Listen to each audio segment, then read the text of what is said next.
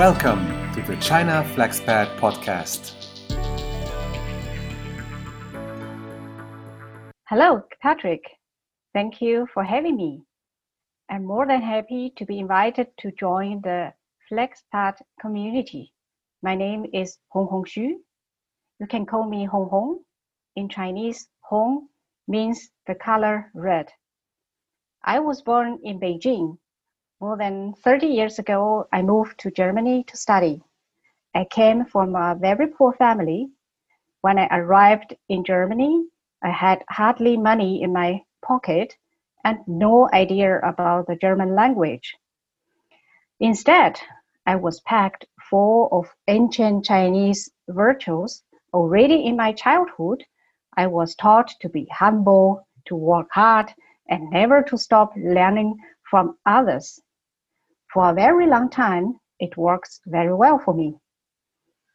In the shortest time, I could pass my German language finish my master's study of material science at one of the top universities in Germany and landed a very good job in the world's biggest chemical company, BASF. Later at work, I continued working hard, learning from others, and but never felt confident enough to speak up. However, I was not worried about it because I knew hard work and humility are the ingredients of my recipe of success. And again, it paid off. I got promoted and assigned to work in Hong Kong for five years. Hello, Hong Kong. Great. Thank you. Welcome to the China Flexpat podcast.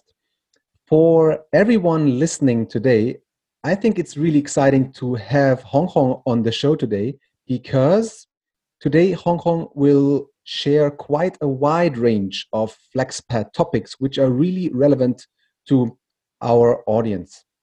So, we will be talking about, for example, how to find a job as an expat's spouse. Hong Kong did that already. And then we will talk about how to work in a large corporation such as BASF and also, we will talk about moving back home after your expat assignment, which can be a huge challenge for people, and people should prepare for it. That's why we will talk about it as well.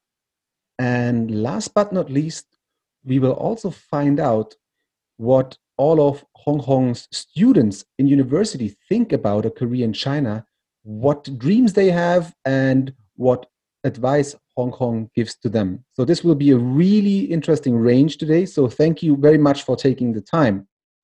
So let's jump right into the first question for today. Well, your introduction already sounded like a very long success story, right? You ended up working for this huge company for so many years, and then you made a big step to realize your own dreams, become a professor, teach everything you know to the next generation. But did your recipe for success continue to work well? Did this recipe always work no matter what you did? Well, one day something happened to me that made me start to doubt my approach to succeed. In front of my boss and colleagues, I should present my successful project. I was so proud and excited. However, I was at the same time very scared and laughed, uh, after just a few sentences, I simply lost my speech. But immediately my colleague stood up and took my words. At that moment, I realized that having lived and worked in a foreign country without adapting myself to the local culture just held me back. Being humble doesn't have to be silent. It is essential in Western culture to speak up and to let your voice be heard. From that moment, I decided to change myself. And from that moment, I also find my mission of being a culture advocate to help other people to raise their intercultural awareness. Finally, also this very purpose even led me to make the most difficult decision in my life, namely end of 2019, after almost 24 years, I quitted my job at BASF to establish my own consulting company, Peking Bridge. Today, I'm not afraid of speaking up anymore, and I have been enjoying helping other people and companies from China and Europe overcome their intercultural obstacles. Now, I think this point is really interesting because it sounds like you really went through a transition, both a professional transition, but also a personal transition.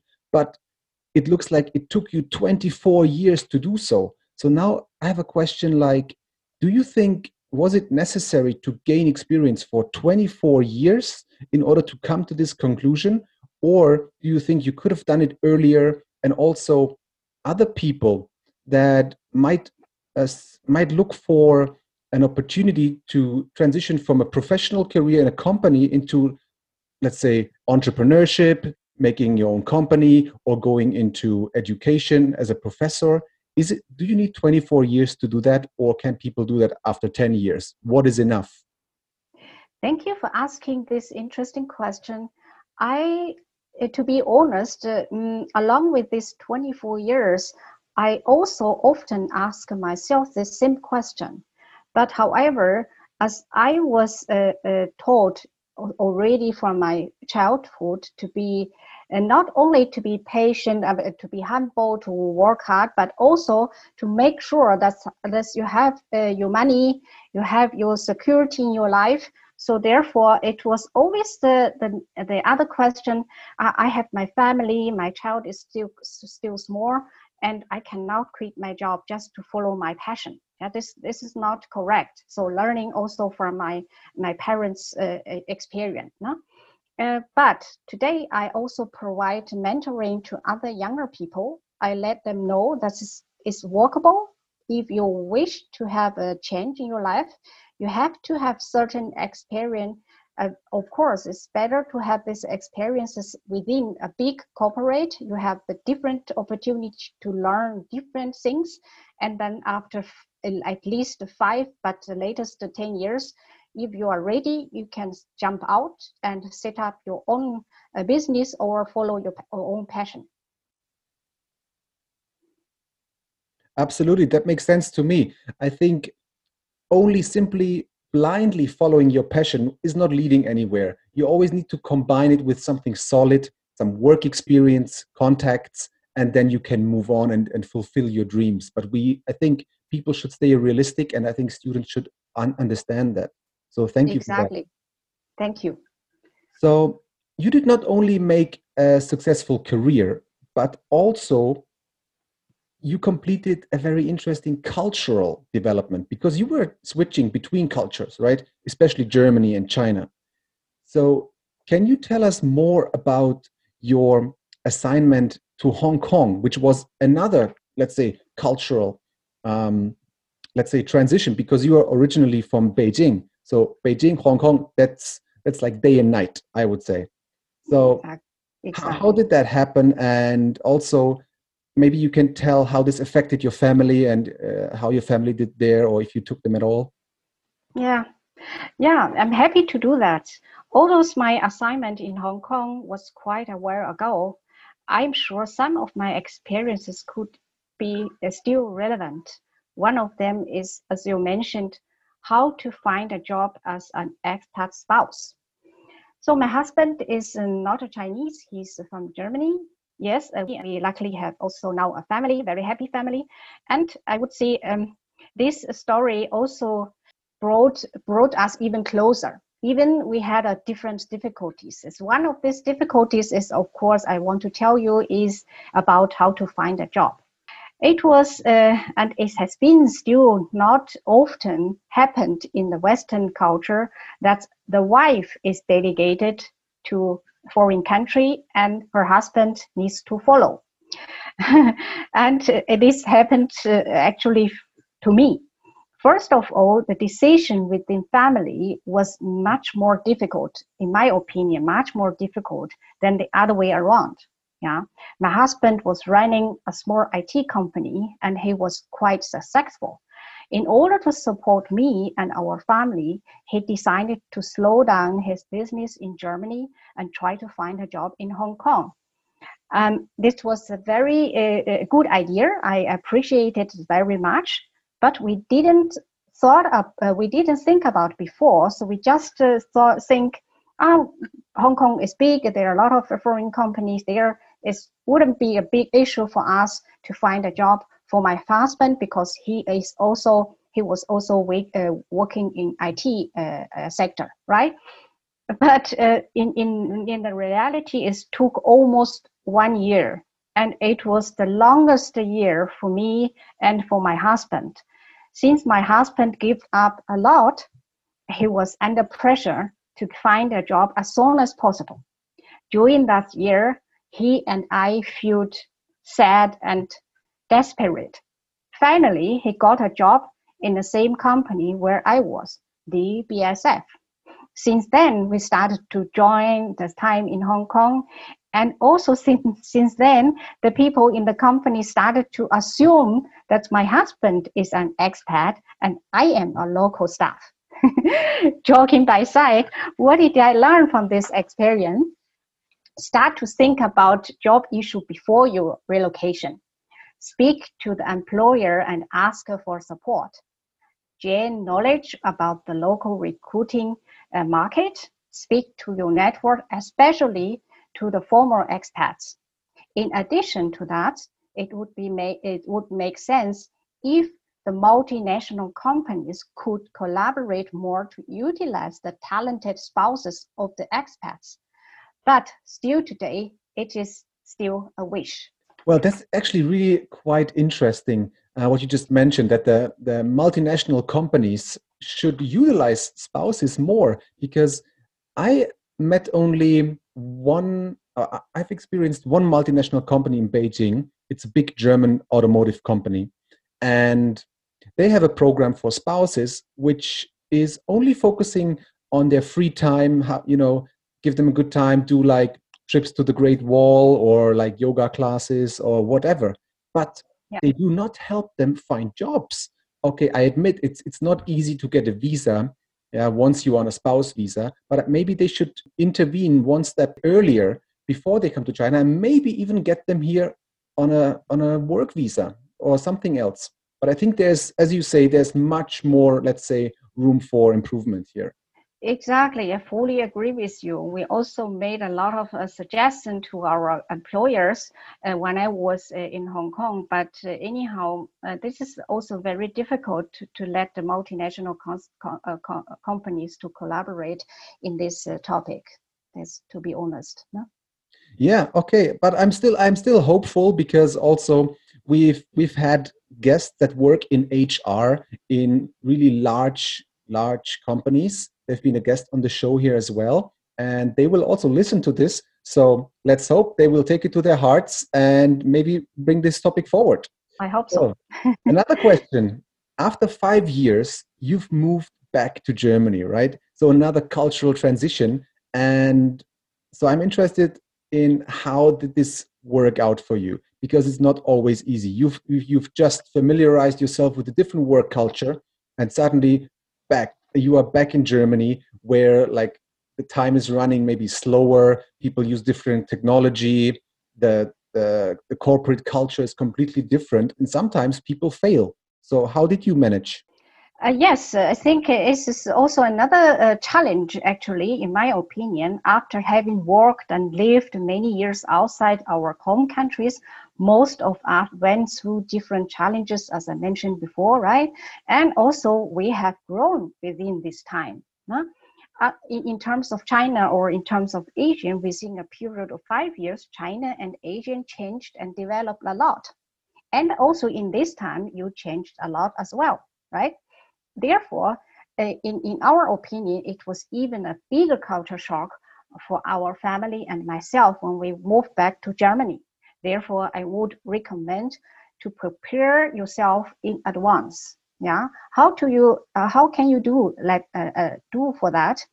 Firstly, try to maintain your business connections in your home country via your, your business trip back to, to, to your home country or take a frequent uh, exchange call with your former colleague or former uh, supervisors and also to follow the, the change with the with the mother company during that time. That's uh, to be to, to to stay up to date. Huh?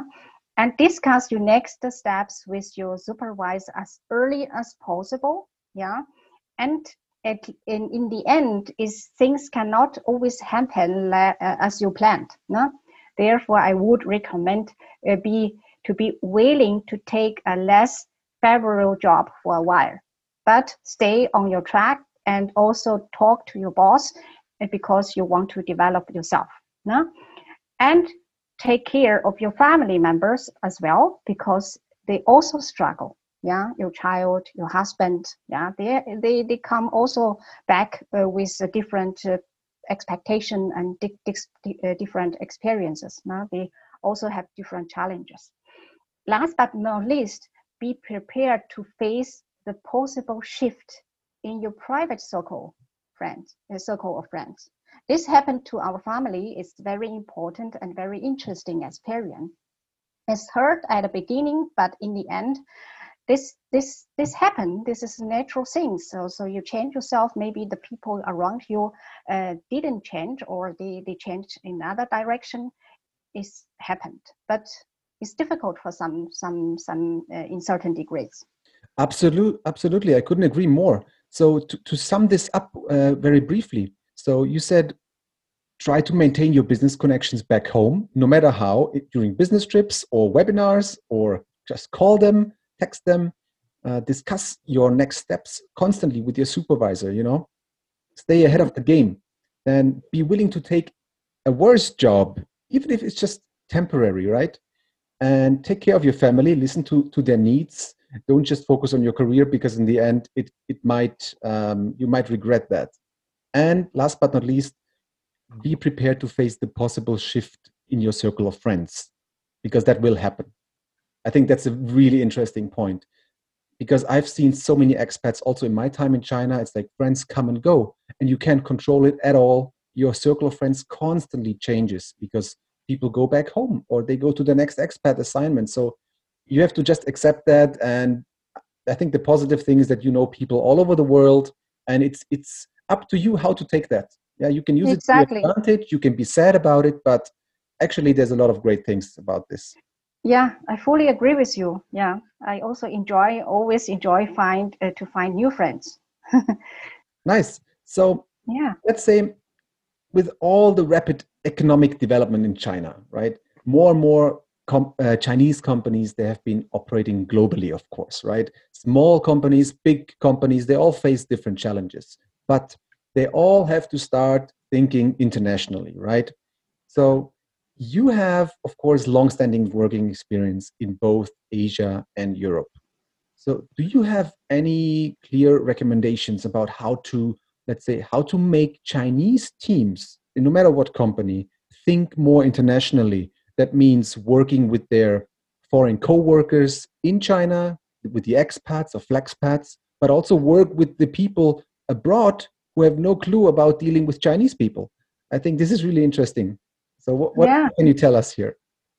Yeah, I love to do that. Uh, since this topic is quite uh, broad and uh, also it would take a very long time uh, when we want to cover uh, different things, Therefore, I would want to focus on one topic. Yeah. To this uh, to this question, I would like to share one of my working experiences, which is related to a career development tool named Learning Network. What is a learning network? A learning network is a facilitated peer to peer learning and development tool whereby a group of people from different businesses and different functions meet regularly to share their knowledge and their experiences to help one or the other participant strengthen uh, some particular career areas. Uh, this the, the rule of communication within this learning network is being open, collaborative, uh, collaborative, and honest. Yeah, when we uh, when my former employer BASF introduced this tool to his to its organizations in China, it was I was asked and I was invited to be the culture facilitator. At the kickoff event, my Chinese colleagues could not uh, distinguish the learning network from a seminar and from a training. After I explained to them that a learning network uh, works much like a learning group in Chinese school, all of them suddenly start to smile and to nod. From that time, the groups much better together. Later on, the network groups continued meeting regularly. In the end, all of them confirmed that they did benefit from the tool and improved themselves. But the more important effect from this case is the Chinese colleagues understood and experienced how an international team works together. Well, sounds great. A learning group is definitely, I think, the, the, the way forward because it's not only theoretical, right? You deal with real people, you do like project work, hands on. I think this is the only way you can actually do it. You can yeah. read as many books as you want, but it's much better to have an active community that, that helps each other. Absolutely. And it was a lot of fun. great, great. So let, us move to the here and now you are not working in the huge company anymore, but you made your own company, Peking Bridge, right? So, so you you're doing this, you're doing this consulting services, but you're also a professor at a business school, right? So, can you tell us more about your experience as a lecturer? And this is what I'm personally very interested in. What do the young talents you meet every day in this business school? What do they want to learn and understand about china? And what are their expectations and dreams? And then what questions do they ask you? And what do you give them? What, what answers do you give them? Because yeah. you, want to, you want to prepare them best for a possible career in china. Yeah. I also cannot wait to share my uh, very latest experience in, in as a teacher. yes, since January this year, I have been teaching at the ESCP Business School in Paris. This school is quite uh, popular in Europe, and uh, the subject uh, of my lecture was about doing, or is still, no, is still current, uh, is about doing business in China. The course is a mandatory part of master study in strategy and digital business. I luckily had the full freedom of design the course. The only request for me was to provide more practical content.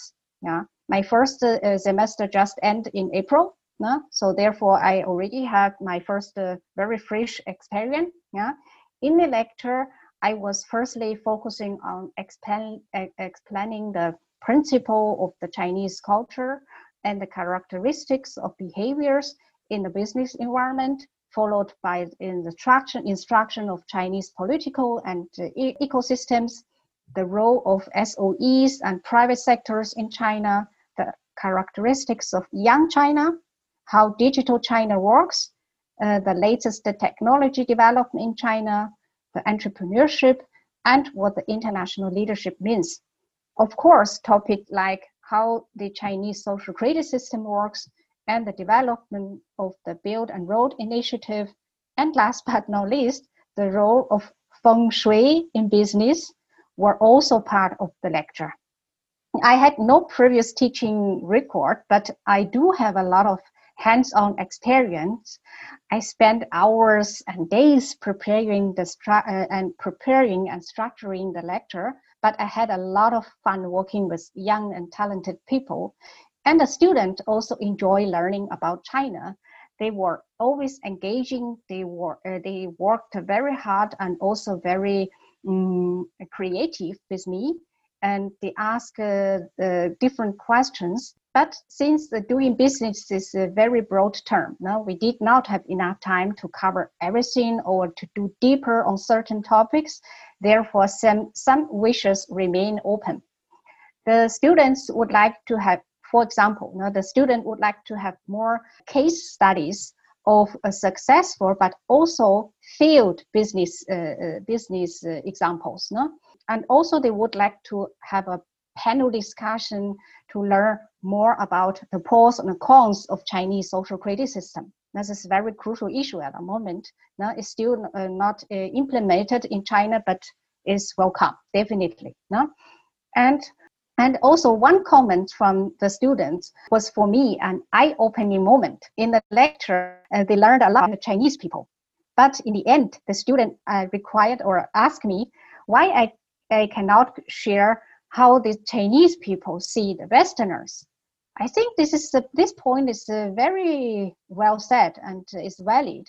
Since we in our intercultural environment, we should mutually know and learn from each other uh, better, right? Yeah. And uh, in addition to that, I think uh, we also worked uh, through some business cases and business uh, business plans. The students are really interested uh, in Chinese uh, as a China as a country, as an economic system. Um, they want to have time spend their internship in China. Maybe they also want to plan a longer stay in China. But firstly, most of them want to stay for a uh, business, Alibaba or Tencent, for example, yeah, or in foreign in a foreign company in China. And later on, they do want to try to start their own business. I also encourage them to do that after the first uh, working experience in China. Well, Hong Hong, this what you just said really makes me miss my time in business school because we also had like some some China focused classes. But as you mentioned, there are so many topics of doing business in China. It's crazy, and we don't have enough time uh, to, to cover all these things in, in business school. And actually, I think business schools should devote more time for these kind of classes because just this is my feeling. I learned many things that I really don't need anymore, but I could have really benefited of more time invested in China analysis. So, and it's interesting that you mentioned you're not only um, talking about successes, uh, successful business cases, but also failed business cases. I, because I think there's a lot of glorification of Chinese um, companies. Let's say Luckin Coffee, crazy example of how things can go bad, and yeah, people should be aware of it. So that was a, a really nice point. Thank you. But what I was also interested in just your personal opinion when you look at the students you're currently having what positions do you see them in, in in their future careers when you look at these faces and you think yeah this will be this the guy will work in sales or those guys will be engineers or marketing people where do they fit in where, where will they find their spot between their countries in this case french people mm-hmm. and chinese mm-hmm. people yeah, this is also a very good question. I also asked this one to myself, and I think they are they have different opportunities. Yeah, most uh, most of them uh, they have already uh, a bachelor in economy, and also some of them also have some other special uh, special fields, but. Uh, um, they, they are ready to uh, to work as a senior manager to work in a project for example and for me the important things they learned how to deal with different cultures. They also learned to be patient, yeah, and to be aware. And uh, they in in in the uh, in the end they prepared different presentations and also ACEs to me. In that papers, I realized they they do under, understand already uh, how to deal with these intercultural obstacles. And they, they put this uh, uh, uh intercultural knowledge already in their work, how they want to create a for example, advertisement when they want to bring a European brand to, to, to China because they understood Chinese people are emotional. They want to hear the story and they don't want to hear the, uh, uh, the science story about how the wine can be made, for example, no? and, and, and German and not and German and, and French group want to uh, set up a wine business in China but in order to do this wine business different to other uh, French company or other international wine company, they want to focus on how I can engage the customers and also how I can engage different customers in different groups, yeah, which the older people, younger people, and so on. I, in this case, they really pay a lot of attention on culture issue and to really uh, try find a way how to attract the customer in China. I think I was so happy to see this case because I realized in that moment that my effort already received some uh, fruitful success because they understood, yeah, this makes me very happy. All right, all right. I can totally relate to that because having the ability to understand China's culture really deeply makes it much easier to place a new product or new brand in the market.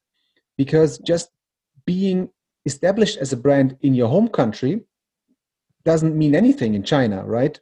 So you really need to dig deep here. And I, I, think it's really great that you help your students doing exactly that. We're coming to the end of the interview. Time is running out. So I would like to give you the opportunity to give one last bit of advice to our listeners how they can be successful in their China Flexpat future.